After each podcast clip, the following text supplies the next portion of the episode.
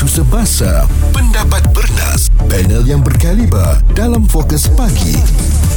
Izwan Azir dan Muaz, Bulletin FM saya cakap bahasa banyak-banyak ni boleh tak saya dapat kerja dekat tempat awak Muaz? Mm-mm, tak boleh ya sebab uh, kalau banyak bahasa bagus mm. tapi saya tengok kepada apa yang boleh anda buat dan juga aura serta X factor yang ada dalam diri barulah kita berikan kerja ni pada awak. Kita sedang memperkatakan dalam jam ini tentang kerjaya yang paling mendapat tumpuan bagi tahun 2023 ni ada beberapa artikel yang menyenaraikan kerjaya-kerjaya yang mungkin boleh menjadi pilihan kita sekiranya sekiranya kita nak bertukar angin untuk mencuba sesuatu yang baru untuk memulakan sesuatu dengan lebih segar lagi pada tahun 2023 ini atau cuba menambah pendapatan kita antaranya sains data. Kau hmm. boleh ke Muaz? Saya tak boleh lah sains data ni sebab mungkin kita tak ambil uh, course sains data ni. Kecerdasan buatan AI? Um, juga tak boleh. Kau lukis robot pun keluar gambar Doraemon? Tak ambil tapi saya yakin kita boleh buat pemasaran digital. Ah, hmm. sebab ini juga dikatakan uh, skop kerja yang uh, mempunyai gaji yang bagus hmm. dan juga menjadi tumpuan ramai. Pemasaran ya, marketing ya. Selamat pagi, saya Izzuan uh, buat panggilan daripada Bank Cap Ayam. Bukan, itu scammer. Oh, scammer.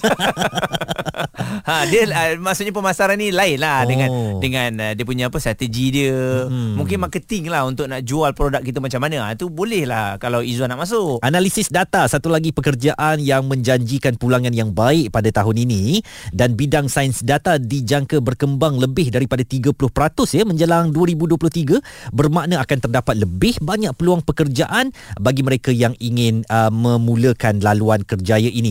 Eksekutif jualan pun. Uh, cik, tolong beli datang sekejap cik. Saya nak terangkan kepada cik bagaimana agaknya untuk menggunakan minyak wangi ini. Uh, uh, jadi ini kalau letak dekat bawah telinga, uh, sikit dekat tengkuk, wanginya uh. tujuh hari cik tak padam ya. Itu juru jual ke eksekutif tu? Um, macam tu macam juru jual lah. Sama dan... juga eksekutif pun lebih kurang gitulah kan. Tak, eksekutif nama dia lebih advance. Oh, jadi dia tak jadi juru jual lah ya? Juru dia jual. memantau saja. Yeah. Yes. Oh. Dia lebih atas lagi lah. Sebab hmm. tu mungkin gaji dia lebih tinggi lah.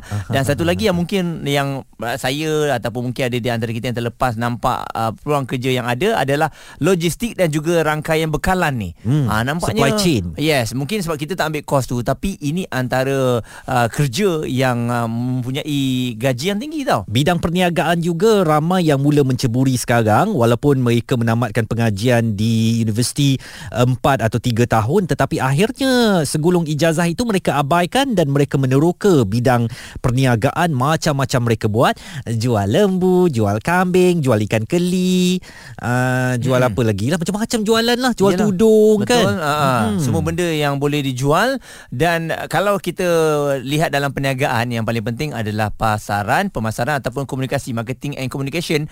Ini juga dilihat uh, amat-amat penting lah dengan kuasa viral. Hmm. Itu juga termasuk dalam pemasaran dan komunikasi ni. Jangan pandang rendah lah kepada kita orang yang kerja sebagai penyiar radio ni. Penyiar radio pun uh, bukan bidang yang calang-calang tau. Ha. orang boleh ke cakap 4-5 jam tak berhenti-henti macam kita orang? Eh boleh. ha, tak boleh kan? Boleh. tak boleh. diorang ha. sekarang dah boleh cakap. Izan tu kat TikTok diorang cakap 3 jam 4 jam tak ada masalah. Oh, kan? lagi dahsyat dapat lion lah apa. Kan ha, kita, kita tak dapat apa dapat apa-apa tak? Dapat kereta api. Ha. nanado tak kita ni kawan dapat pahala. Sampaikan yang positif-positif. Ha, okey lah kan? Jadi mungkin ruang uh, kerja ataupun bidang 2023 yang menjadi pilihan anda itu yang kita nak bincangkan bersama lah kan? Hmm. mungkin satu dari segi gaji dan juga keselesaan apa yang boleh anda buat. Betul. Saya akan masuk kerja tu kalau gajinya bagus persekitarannya baik dan positif tidak dipenuhi dengan um, sebuah toxic toxic people. Hmm. oh kita tak maulah macam tu ya. Bahas serta kupas bersama Izwan Azir dan Muaz Bulletin FM yang sedang mencari kerja untuk tahun 2023 kami doakan dipermudahkan dalam segala hal anda dan apa yang anda mahukan dengan gaji yang baik itu akan diperolehi. Sebab itu yang kita bincangkan bersama pada hari ini kerjaya yang jadi tumpuan bagi tahun 2023 kami telah pun menyenaraikan beberapa kerjaya yang mungkin dilihat um, agak kompetitif dan boleh menghasilkan jumlah pendapatan yang baik. Jadi mungkin pada tahun ini jika anda mempunyai kemahiran atau kebolehan terutamanya dalam bidang data, dalam bidang supply chain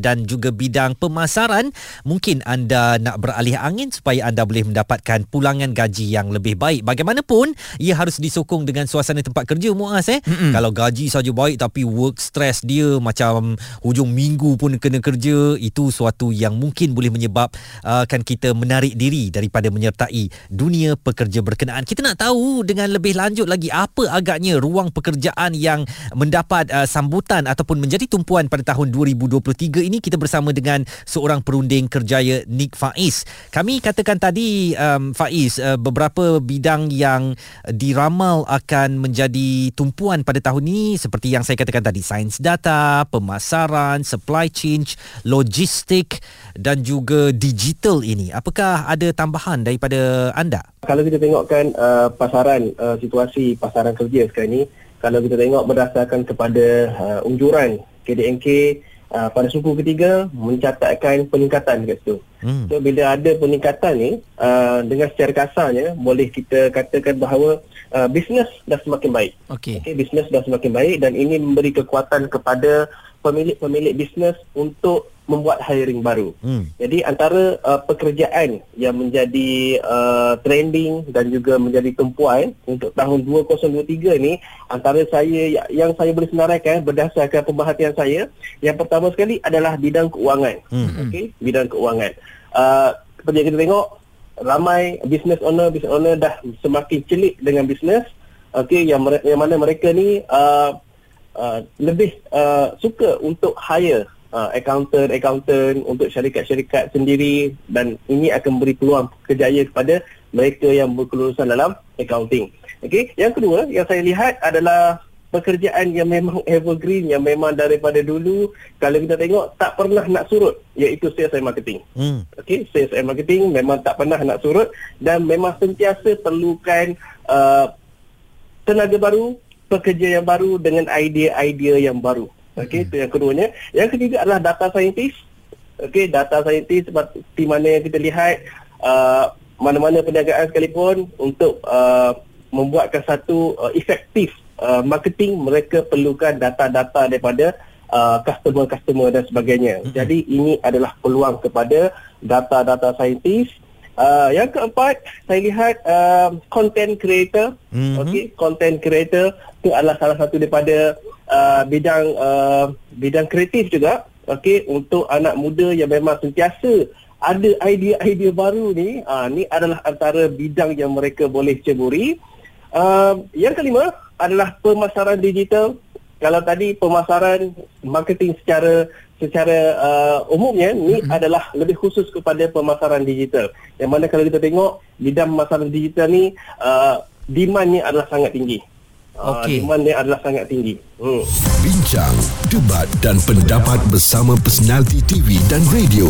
Izwan Azir dan Muaz. Fokus pagi di Bulletin FM kita tak cakap kosong, kita cakap ada isi termasuk mungkin ini panduan kepada anda yang nak mengubah angin mencari kerjaya baru pada tahun 2023 ini uh, dengan cabaran ekonomi yang semakin pelbagai. Elok juga kalau kita mengintai tempat yang boleh memberikan kita pendapatan yang lebih baik, lebih um, memberikan suatu keterjaminan kepada kita untuk mengharungi segala cabaran ini dan tak tahulah sampai bila kita nak jadi penyampai radio eh. Hmm. Sampai tua lah. Eh, iya ke? Kalau saya saya sampai tua. Oh. Sebab tu adalah cita-cita saya tapi It, itu memang minat kan? Ha, itu memang Tetapi minat. apakah minat itu akan meletakkan nasi di dalam pinggan kita? InsyaAllah dengan hmm. adanya doa dan juga keinginan. Gitu. Ah, itu.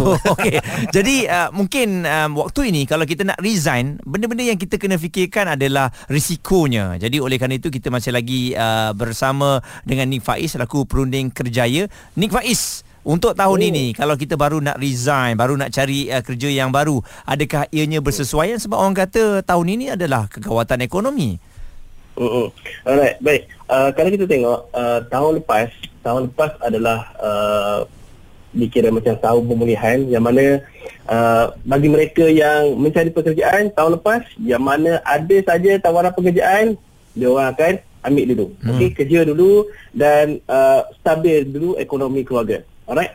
Jadi tahun ni uh, mereka melihat uh, bahawa tahun ni adalah tahun yang kedua, tahun yang seterusnya untuk mereka tingkatkan balik ekonomi keluarga yang mungkin sebelum ni uh, telah uh, menerima impak yang yang kuat daripada uh, pandemik dan sebagainya. Mm-hmm. Okey, so tahun ni uh, akan menjadi uh, tahun untuk mereka buru kerjaya yang baru. Namun begitu, uh, dalam kita memburu kerjaya, okey, pesanan saya juga kepada semua yang sedang mencari pekerjaan dekat luar sana, jangan lupa juga untuk uh, upskill diri sendiri. Betul. Okay, upskill diri sendiri.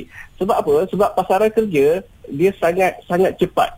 Okey, sangat cepat uh, bergerak. Jadi kalau macam contohnya kalau bagi mereka yang nak bertukar kerja tapi tak ada uh, additional skill yang baru dalam diri, maka dia akan menjadi satu satu cabaran yang yang sangat yang sangat kuatlah pada saya. Mm-hmm. Sebab apa? Mereka sekali uh, rata-rata uh, syarikat, company dan sebagainya, mereka mencari individu-individu yang ada kemahiran-kemahiran yang khusus dan kemahiran-kemahiran yang yang terkini yang diperlukan oleh oleh syarikat-syarikat. Uh, dengan kata mudahnya Muaz uh, Izwan Yep. uh, mesti nak kena jadikan diri sendiri tu rasional kepada keperluan syarikat. Okey, uh, bagaimana pula kalau contohnya resume saya terpancing ya ataupun uh, Hmm. diterima oleh mana-mana syarikat, mereka menawarkan kerja itu tetapi saya memohonnya atas faktor gaji semata-mata, kemahiran saya saya kata tak apalah nanti boleh belajar kot kemudian. Ah ni ramai juga macam tu dia ter, dia pergi kat tempat kerja tu sebab gajinya okey tapi sebenarnya dia tak boleh buat kerja tu pun.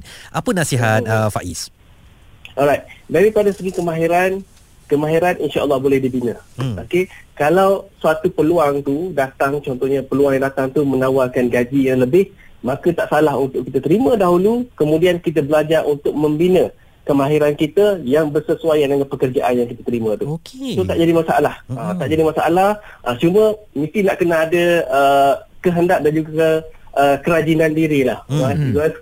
Mesti nak kena dua dua perkara tu supaya supaya apa? Supaya mana-mana uh, bidang pekerjaan yang kita dicebur sekalipun uh, tidak akan menjadi halangan untuk kita lebih maju dalam bidang tersebut. Panduan yang diberikan oleh Nick Faiz perunding uh, kerjaya untuk kita dalam mencari kerja yang lebih baik pada tahun 2023 ni. Mm-hmm. Kadang-kadang kita ni takut untuk mencuba sesuatu yang baru lah kan. Betul. Dulu saya penyampai berita, Ha. tiba-tiba saya nak cuba jadi penyampai radio, boleh pula kan. Dan siapa kata penyampai radio ni gaji tak bagus? Gaji Ha. bagus. Dan lepas tu kita boleh bercakap, orang buat kita MC. Ha-ha. MC tu dapatlah bayaran satu malam beberapa yalah sesuai Yalah. dengan nama kita dan sebagainya kan. Mm-mm. Personality kita. Jadi sebenarnya boleh buat duit juga. Selagi depan tu ada penyampai boleh dia masuk uh, penyampai berita, penyampai radio, Radio, uh, penya- suara latar ke. oh, pelipat baju. Oh, penyampai penyampai award boleh. penyampai award pun boleh. Hmm. Ah tapi tak ada gaji lah. Suara komuniti anda.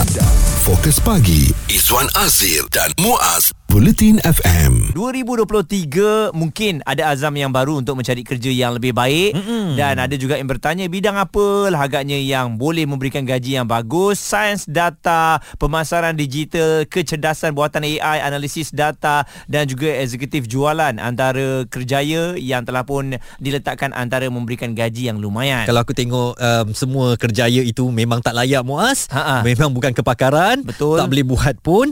Um, kita ada Tiara daripada Sungai Besi ni. Um, awak kabarnya macam nak tukar kerjaya ke tahun ni Tiara? Uh, uh, saya harap saya dapat peluang untuk tukar kerjaya saya. Kenapa? Sebab saya rasa saya dah lama dekat tempat yang saya kerja sekarang. Mm-hmm. And saya rasa macam saya tak ada. Mungkin saya nak career advancement. Oh bukan Hmm. pasal uh, gaji, growth. Uh, gaji ciput ke bukan? ada juga. Oh. Uh, so macam part of that. So saya nak kerja yang untuk better. Untuk better. Untuk future saya lah. Uh, uh, uh, Hmm, kerja yang better tu maksudnya kerja yang macam mana? Adakah luar daripada bidang yang awak belajar dulu? Kalau boleh, saya nak dalam bidang yang saya belajar. Tapi saya tengok ramai je yang kerja dalam bidang yang jauh daripada apa yang dia belajar. So, saya rasa saya boleh nak cuba. Oh nak cuba kerja apa ni? Ah, ah. Kalau saya saya nak jumpa um, Bomber? bahagian eh tak tak tak, Doktor? tak. Bukan. Ah, radio announcer boleh ke? Oh, oh nak jadi Ah, macam kita. boleh, boleh. Ah, tak ada tak. Saya nak cuba bahagian marketing. Oh marketing Cuba cuba cuba buat macam Selamat pagi Malaysia di mana juga anda berada dengarkan kami Bulletin FM cuba Jadilah nak jadi. Oh tak jadi pula Ya, betul benda ni nak kena banyak bercakap Oh, ya oh. ah. Mm-mm, Jadi pramugari minat tak? Ladies and gentlemen We about Saya rasa- to Mm-mm. Tak layak kot. Tak layak Kenapa? Ah, saya tak minat. tak minat Tak minat Yalah. terbang-terbang eh Tak. Tak minat macam cik nak makan apa? Nasi lemak ke? Ataupun nasi goreng? Ada telur mata? Dia dah tak minat Jangan paksa. Dia paksa pula Orang tu nak beli nasi lemak ke apa. Panjang cerita. Tapi tak apalah Kita doakan Agar Tiara dapat kerja yang awak mahukan. Awak rasa gaji Untuk 2023 ni lah Yang sesuai untuk awak lah. Permulaan berapa-berapa Boleh sebut ke? Boleh Boleh lah. Tak ada masalah. Okey, mungkin saya nak permulaan RM4,000. RM4,000 Awak rasa Ah. dengan gaji tu akan lebih memperbaiki kehidupan awak lah ya? InsyaAllah. Eh, eh InsyaAllah. awak datang bersihkan rumah saya pun boleh saya bagi. Ui Okey, betul lah. Wah Kaya Betul lah RM4,000 Boleh datang rumah eh? Awak pun nak juga? Saya tak mau lah Kau jadi hang kebun sajalah ya. Ah, Kebun hang kebun lah Janji untuk 2023 ni Mana saya rasa Kalau gaji yang bagus Mm-mm. Kerja yang bersesuaian Mm-mm. Macam mana Mungkin syarikat bukan besar pun Kita datang Betul sebenarnya kalau ada kerja tambahan yang boleh memberikan pulangan baik kepada saya ya hantar makanan ke hantar dokumen ke uh, hantar barang-barang yang mungkin awak nak pesan kepada keluarga tolong hantarkan ke tapi asalkan dia boleh memberi pulangan yang baik kepada saya saya sanggup muas Betul saya pun sanggup. Fokus pagi Izwan Azir dan Muaz. Komited memberikan anda berita dan info terkini Bulletin FM. Para pemburu kerja yang mungkin nak berubah haluan pada tahun ini kami ucapkan selamat maju jaya. Tetapi harus berhati-hati. Jangan tertipu dengan pelbagai bentuk uh, scammer ataupun penipuan sekarang yang mungkin menawarkan kerja dengan pulangan gaji lumayan. Tetapi kita pun tahu bagaimana nasib rakyat Malaysia yang terpedaya di Kemboja dan juga Myanmar. Uh, mereka sekarang terkandas dan minta untuk dibawa pulang ke tanah air akibat jatuh dalam perangkap tipu daya para scammer ini yang uh, memperalatkan mereka uh, untuk kepentingan peribadi sendiri. Dan kita tak dapat nafikan isu gaji rendah menghantui graduan buru peluang uh, pekerjaan sebab uh, kita berada dalam uh, era pandemik dan juga beralih ke endemik barulah nampak ruang pekerjaan tu ada. Uh, sebenarnya kesian juga kepada adik-adik kita sewaktu pandemik tu Izzuan eh. Mereka graduate grad dalam uh, waktu itu susahnya untuk mencari kerja. Nasib baik ada apa e-hailing ya uh, memberi peluang kepada mereka dan sekarang ni mungkin mereka nak ubah untuk mencari uh, kerja-kerja yang bersesuaian dengan mereka. Jadi kita nak dengarkan nasihat daripada pengurus perkhidmatan pekerjaan Perkeso uh, Gayatri Vadivel tentang um, bagaimana agaknya untuk mendapatkan pekerjaan yang betul-betul sesuai dengan kelulusan, uh, skill dan juga kelebihan yang ada pada kita. Yang pertama sekali mindset change Kamu kena bersedialah untuk mendapatkan peluang pekerjaan ya. Nombor dua kenalah buat homework sikit pasti buat syarikat tersebut. Yang ketiga tu kena sentiasa berpositif, attitude yang baik. Kerana itulah yang akan menjamin masa depan dan untuk also untuk secara tempoh jangka masa panjang untuk bersama syarikat tersebut. Dan nombor empat, uh, you kena carilah cara untuk ke depan eh uh, untuk mendapat kejayaan yang lebih baik dari dalam majikan yang sama ataupun majikan yang lain. Hmm, itu dia. Kita sekarang berada dalam zaman yang penuh kompetitif. Mm-hmm. Uh, semua orang bersaing untuk menampilkan diri mereka sebagai um, yang terbaik dan uh, boleh melaksanakan kerjaya itu. Agak sukar juga di usia saya. Saya tak kata usia awak lah ya yang dah melempasi 40-an ini untuk berubah kerja, beralih angin kerana mungkin walaupun saya memiliki kebolehan dan juga pengalaman tetapi gaji yang akan saya perlukan untuk memulakan kerjaya itu lebih tinggi. Jadi mungkin syarikat merasakan lebih baik kita ambil anak muda baru bergraduasi, kita latih mereka untuk melakukan kerja itu dan ianya lebih menjimatkan kos. Yes, jadi itu antara risiko yang perlu dihadapi untuk mereka yang telah pun berumur dan mempunyai pengalaman uh, untuk beralih kerja tetapi bagi yang muda untuk nak mencari kerja-kerja yang baru silakan untuk 2023 peluangnya dah semakin terbuka. Jadi uh, cuba sesuatu yang baru walaupun gig ekonomi nampaknya semakin diterima ramai mm-hmm. tapi tak salah lah untuk anda bertukar-tukar kerja setahun dua ni kan macam saya bukan saya nak tukar kerja tapi saya nak cuba untuk menjadi barista untuk belajar untuk upskill Oh, betul. Ah, manalah tahu satu hari nanti saya dapat buka kedai kopi Minat, Ah, eh? saya saya minat saya tak tahu kenapa saya minat untuk tengok buat benda tu sebab saya minat kopi Okey. Ah, jadi mungkin itu antara plan lah kan hmm. mana kita tahu bila ada uh, skill yang lebih ni ada kerja-kerja lain yang saya boleh buat InsyaAllah semoga maju jaya dan juga tercapai hajat awak tu Muaz. Mm-hmm. Uh, tinjauan pendapat kita di Twitter at Bulletin FM, apa bidang kerjaya yang menjadi tumpuan utama bagi tahun 2023? 50% memilih pemasaran digital, 25% memilih analisis data, uh, 17% kecerdasan buatan atau AI dan 8% memilih eksekutif jualan. Saya rasa tak lama lagi dalam masterclass Bulletin FM akan memperkatakan tentang apakah kerjaya influencer ini boleh bertahan eh. Muaz. Ha-ha. Uh, jadi itu juga suatu uh, panduan yang baik kalau anda nak menjadi influencer, content creator ini sejauh mana ia boleh bertahan? Mungkin anda perlu mengikuti perbincangan bersama pakar-pakar di masterclass Bulletin FM. Tapi kalau sekarang ni kita nak jadi pilot dengan doktor dah lambat Izwan eh. Ah uh, itulah dah tak dengar orang nak cakap nak jadi bomba, Ha-ha. nak jadi askar. Tak yang yang tu mungkin untuk waktu kita ni hmm. ialah dah terlambat sebab nak masuk uh, jawab penjawat awam. Oh-oh. Tapi yang untuk doktor ni nak jadi pilot, nak kerja oil and gas,